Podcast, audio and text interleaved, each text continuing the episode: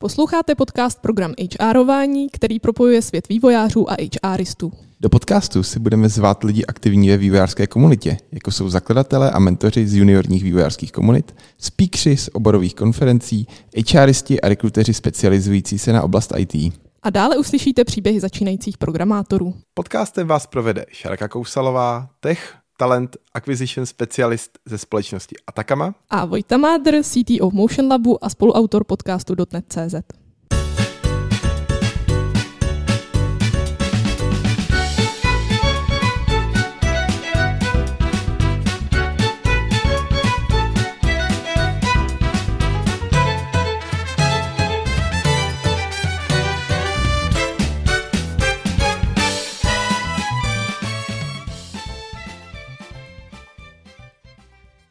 Dnešním hostem je Jindra Krásný. Jindro, bys se nám nějak představit, co děláš, co je tvojí náplní pracovní? Ahoj, moje jméno je Indra Krásný, já aktuálně pracuji jako business partner pro společnost NiceX One, eh, bývalou brand Embassy tady v Praze a uh, mojí prací je vlastně propojovat svět R&Dčka a HR z pohledu ať už rozvoje lidí, způsoby, jakým si ty lidi udržet a další vlastně HR procesy, aby fungovaly tak, jak mají, aby tomu biznesu se dařilo a všechno běželo v podstatě tak, jak má. Já hned navážu první otázkou. Proč teda podle tebe se vyplatí do těch zaměstnanců nebo do jejich rozvoje investovat? To je velmi dobrá otázka. Asi kdybych to měl trochu odlehčit, tak určitě, aby jsme nemuseli pořád schánět nový samozřejmě, protože uh, se říká, že, že lidi nejsou a podobně.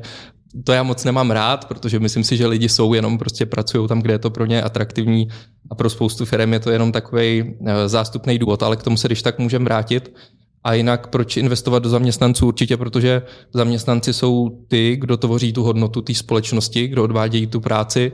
a vlastně ve výsledku eh, vydělávají té firmě peníze, což je ten princip základní podnikání celkově. A pokud do těch lidí nechci investovat, tak proč je vlastně v té firmě mám? Jo, takže když už je tam mám, tak asi by bylo dobrý, abych se je snažil udržet, abych se snažil případně těch, který jsem nevybral úplně dobře, zbavit v nějakým rozumným čase a čistě vlastně z toho ekonomického pohledu obecně je jednodušší a levnější si toho dobrýho zaměstnance udržet, než neustále hledat uh, nový a nový. To samé třeba platí v obchodu, nebo jak říkají obchodníci, že je relativně těžký a nákladný získat nového zákazníka a je rozhodně jednodušší a levnější si toho stávajícího udržet a potom upsellovat a podobně, tak myslím si, že tady v tomto platí úplně stejně.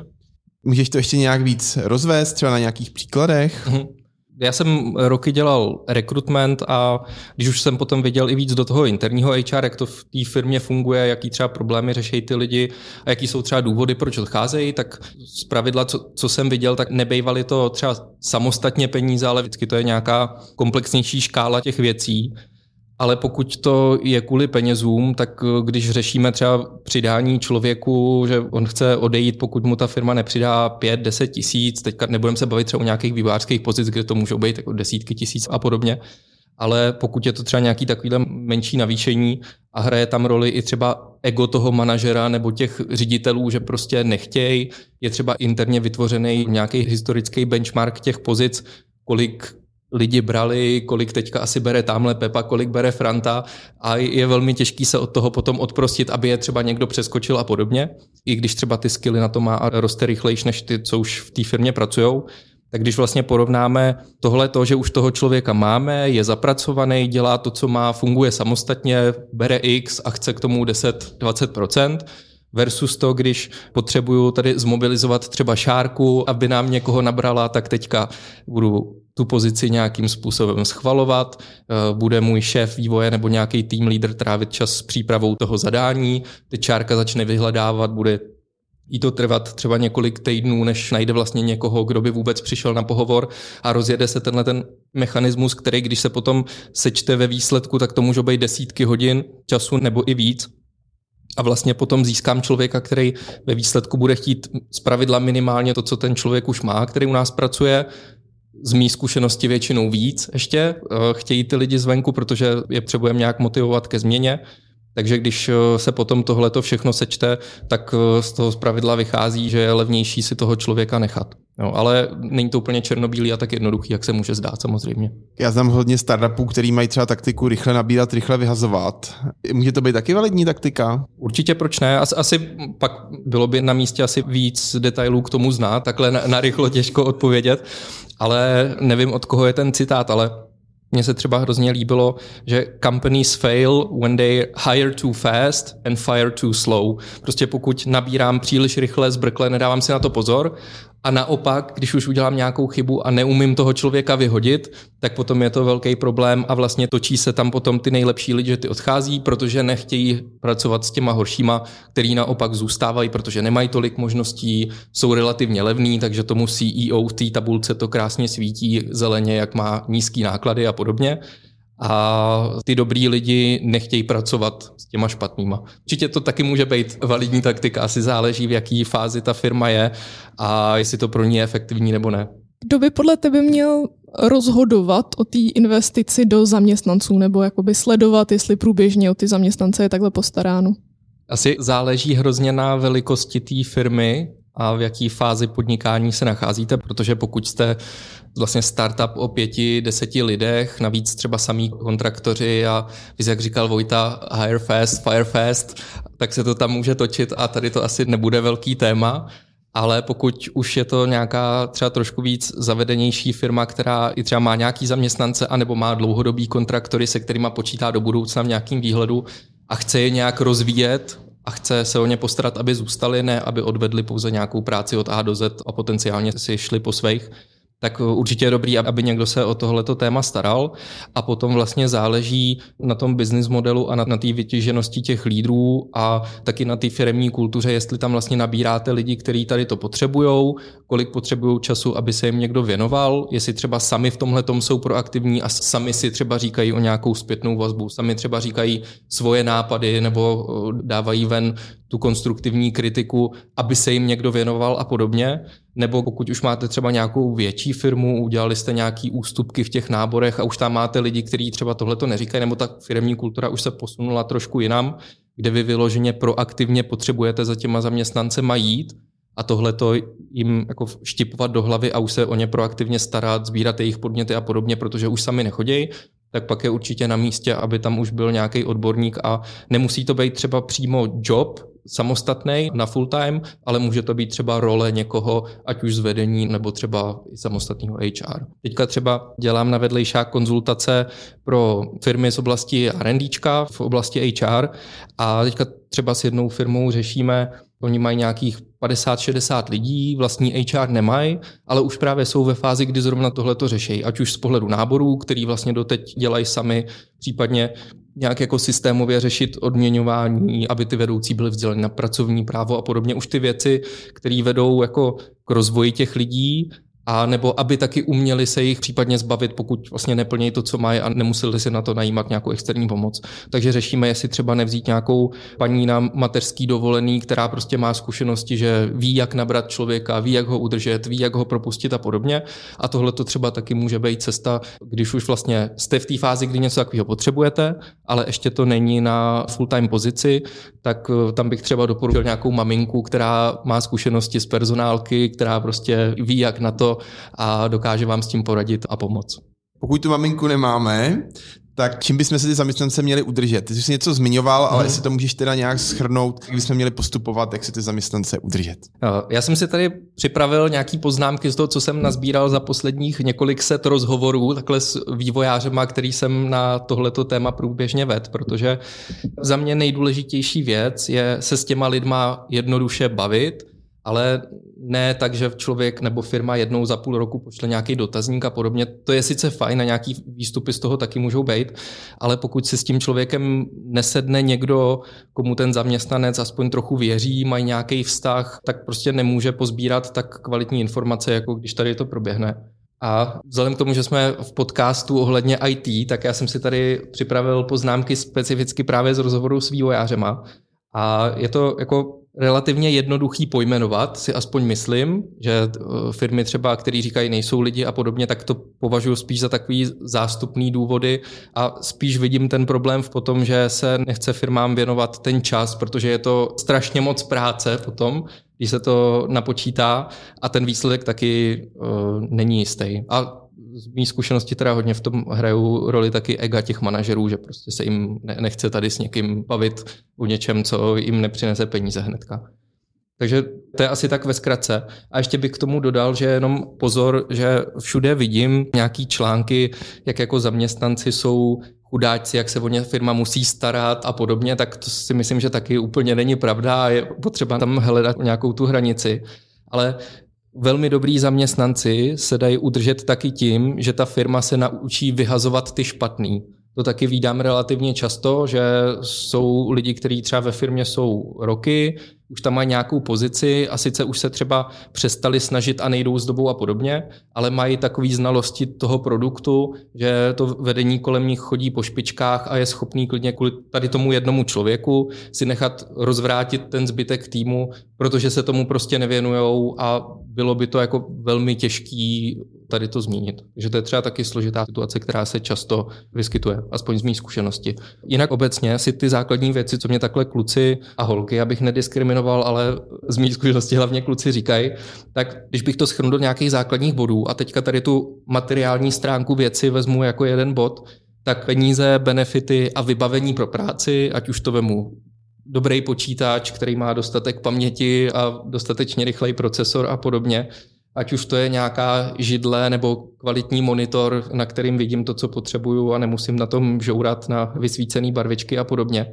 Velmi chytrá věc, kterou mi řekl jeden bývalý kolega, tak právě říkal, že nejdůležitější je, aby vlastně tuhle tu materiální hodnotu měl ten člověk, který je najmutý na velmi kvalifikovanou, na tu velmi odbornou práci, třeba architekt a podobně, tak aby to měl pokrytý do takové míry, aby netrávil čas tím, že se o tom baví a že na to myslí. Takže pokud najmu člověka za 100 tisíc měsíčně a pak ho nechám sedět na rozvrzaný židli a on kvůli tomu bude nadávat a já mu ji teda za 10 tisíc nebudu chtít koupit, nebo mu dám nějaký starý vysvícený monitor, který mi tady zbývá s tím, že se šetří a podobně a ta věc, kterou on používá celý den, tak stojí jako jedno dopoledne jeho práce, tak asi na to nejdou úplně správně. Třeba ve velkých firmách to není tak jednoduchý, je tam centrální nákup a podobně, ale obecně zase často jsem taky viděl, že ta firma řekne, no to je hrozně těžký tady to poskládat u nás třeba, jo? že řeknou, třeba ten manažer řekne, no u nás je tady to těžký sehnat přes centrální nákup a tím to zhasne. Jo? Tak zase aspoň se vynasnažit a ono to nakonec jde, ale někde to dá víc práce, někde míň. Takže uh, asi tady to bych dal takhle. A potom určitě uh, z pohledu produktu tak eh, ta zajímavost toho produktu je relativně subjektivního, každýho baví něco jiného, ale co se dá nějak objektivně uchopit, je určitě to eh, proaktivní předávání informací těm lidem, že ty zaměstnanci vlastně chtějí, aby věděli vlastně, co dělají, pro koho to dělají, jaký jsou další ty produktové návaznosti, kdo to bude používat, eh, jaký má ta jejich práce vlastně dopad vůbec, co to potom znamená, jestli to třeba nedělá náhodou revoluci v nějakém průmyslu eh, a podobně. A taky určitě kluci hodně zmiňují nějakou vizi vlastně toho produktu do budoucna a zároveň taky ale nějaký kontext minulosti, jak se ten produkt vyvíjel dřív jestli jsme se z toho třeba nějakým způsobem poučili, jestli už se to nedělá 20 let stejně a podobně. Ale tady třeba jeden bývalý kolega mě vypíchnul, že ho nezajímají takový ty marketingový keci, co se dělalo v tomhle roce, v tomhle roce, komu se to prodalo a podobně. Ale platforma, na který to běželo, co se kam posílalo, jaký objemy dát, jaká vlastně ztrátovost třeba těch jednotlivých paketů a podobně, jaký k tomu byly potřeba dovednosti, jak byly ty složený týmy, jak se pracovalo a podobně a jestli jsme si z toho teda něco vzali, anebo jestli to budeme dělat 20 let stejně. A potom ještě tady mám dvě, vlastně jedna je ta workflow té práce, takže co se po mně vlastně chce, abych měl jasno, na čem dělám, aby to nebylo, že jeden den uděláš tohle, druhý den tohle, pak se ti týden nebude nikdo věnovat, ale aby bylo prostě jasný. A ono to souvisí taky s tím, když ta firma má vlastně jasno v tom, co dělá, jasno v tom, proč toho člověka tam má a podobně. A to je ještě další debata. Eh, takže jak je ten člověk právě zasazený do toho kontextu, aby vlastně bylo jasný jeho místo v té organizační struktuře a celkově věděl, jak do tady toho kolečka zapadá, aby tam nebyl jen tak. No a Potom zase důležitá věc, taky se říká, že člověk eh, opouští práci kvůli svýmu šéfovi z pravidla, tomu určitě nějaký statistiky budou. Já nevím, já na to nejsem, nebo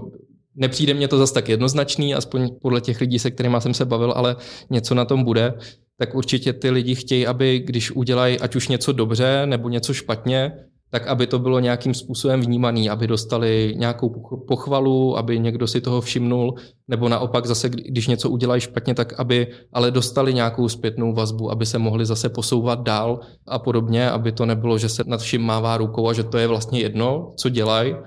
A taky třeba, co, co jsem slyšel relativně hodněkrát, tak je to, že ty vývojáři, ty dobrý, který mají oči otevřený a uši nastražený a rádi se posouvají, takže ideálně chtějí být úkolovaný tak, aby to bylo těsně pod jejich hranicí možností, aby vlastně co největší počet těch úkolů je posouval nějak dál a aby to ještě zvládli, ale aby je to donutilo se nad tím zamyslet a nějakým způsobem posunout. Tak to mně přišlo taky takový hezký a přijde mně to docela fajn. Samozřejmě v každé práci je nějaká jako administrativní práce a nějaká operativa, to, to je jasný, aby jsme zase tady si nemysleli, že každý bude úkolovaný tak, jak si to představuje, nebo aby to z toho vyznělo, že to tak má být, to určitě ne. Ale tohle to třeba mně přijde taky jako fair bod.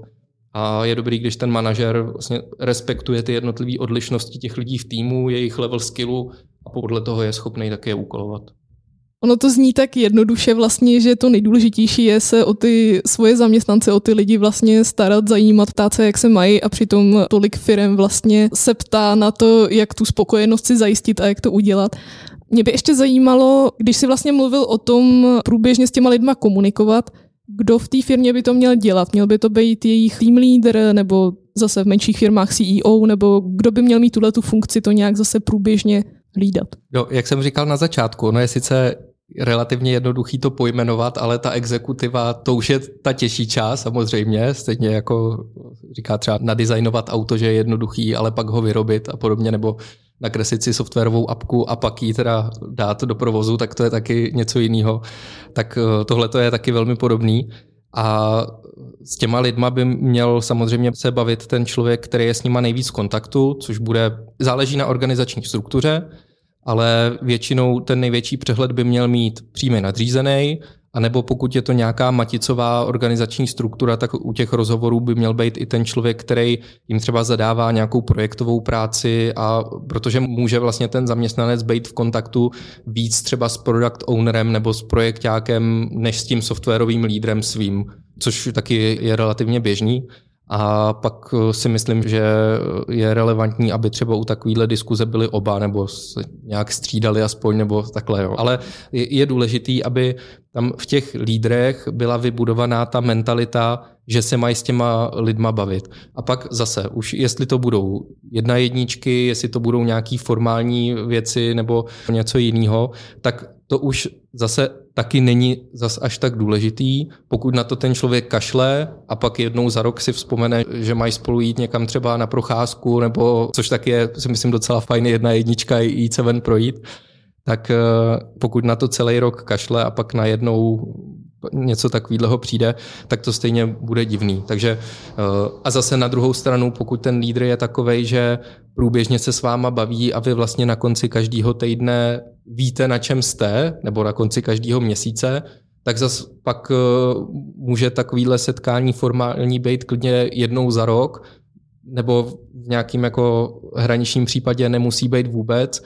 a vlastně asi ani nebude potřeba, protože už tyhle ty informace si předáte během roku. Takže hrozně to záleží. A standardně třeba v korporátech tak se posílá jednou za rok nějaký performance review nebo třeba dvakrát za rok performance review a je to nějaký formulář, který máte vyplnit a podobně. A pak všichni nadávají na tu formu a že ti mají trávit čas a takhle. Ale pokud nemáte na to natrénovaný ty lídry, tak to vlastně ztrácí tu podstatu, že tohle to by měla být příležitost a nějaký stimul si sednout, vyhraničit si čas sami pro sebe a prostě se o tom pobavit, což je to nejdůležitější. A jestli to je potom nějaký formulář nebo něco jiného, tak to už je relativně jedno. Tak jsme si řekli, proč do těch zaměstnanců investovat, řekli jsme si, jak a čím si je udržet a ještě důležitá věc na závěr, jak se nám to vrátí jako té firmě. Tak Za mě já vnímám věci hodně komplexně a myslím si, že každý člověk, ať už na pozici HR nebo v leadershipu té firmy, tak by to měl vnímat komplexně. A to, že se mi podaří udržet nějakého člověka, tak má vliv potom na další věci. Manažerstvo může představit jako další nákladové složky, které vlastně potom nemusí řešit. Takže já, když budu schopný si udržet ty dobrý zaměstnance a pozor, znova připomínám, budu schopný se zbavit těch špatných zaměstnanců, protože to s tou retencí těch dobrých lidí taky hodně souvisí, tak eh, budu mít stabilní výkonný tým, nebo se tomu budu nějakým způsobem přibližovat a budu se o to snažit. Ty lidi v tom týmu to uvidějí, že se o to snažím, že pokud tam někdo nepatří nebo na to prostě nemá, na to tempo, který máme ve firmě nastavený, a propustí ho, tak to mě bude motivovat dál, abych tam zůstal, protože dobrý člověk chce dělat s těma dobrejma. Tím pádem sníží se mě fluktuace obecně, nebo se mi nebude zvyšovat, což může být taky cíl některých společností, takže nebudu muset neustále otvírat pozice, nebudu muset platit rekrutera, nebudu muset platit agenturní fíčka, nebudu muset platit jobsy a startup jobs a další inzertní portály. A celkově tohle to má i vliv na firemní kulturu jako takovou, protože pokud chci mít zdravou firemní kulturu a chci tam mít stabilní výkonný týmy, který prostě pracují tak, jak mají a věnují té práci i třeba vlastně nad rámec toho času, který na tu práci mají. Nevadí jim třeba pracovat o víkendech nebo večer, když prostě je něco potřeba udělat, tak vlastně potřebuju do nich investovat tak, aby oni věděli, že pokud v 10 přijde něco urgentního, takže se na to nemají vykašlat, že jim běžejí píchačky až od 8 a potřebují, aby to vyřešili. A myslím si, že ve výsledku, že se tohle to vyplatí. Ale je to všechno za předpokladu toho, ne, že pracuju takovým způsobem, že mám x chlívečků, na ty chlívečky mám nějaký tabulky a do těch se snažím napasovat ty jednotlivé hlavy a pokud mi nějaká hlava z toho začne vykukovat, tak řeším, co s ní a demotivuju ji tím, že ji budu porovnávat jenom s dalšíma chlívečkama a podobně. Ale je to o tom, abych v čase vlastně pracoval s tím týmem, který se nějak dynamicky rozvíjí a abych se vlastně snažil udržet ty nejlepší. Indro, děkujeme za zajímavý rozhovor. Myslím si, že během něho vyvstalo několik zajímavých témat pro další epizody, takže moc děkujeme, že jsi přišel a že jsi přijal naše pozvání. Určitě, já moc děkuji vám a těch témat je tolik, o tom by se dalo mluvit hodiny a hodiny samozřejmě, takže uvidíme, třeba společně ještě něco proberem. Tak jsme se dostali na konec našeho povídání. Sledujte nás na LinkedInu, Instagramu nebo vám napište váš feedback na infozavináč programhrvine.cz po případě nám napište do podcastových aplikací. Naslyšenou zase za 14 dní.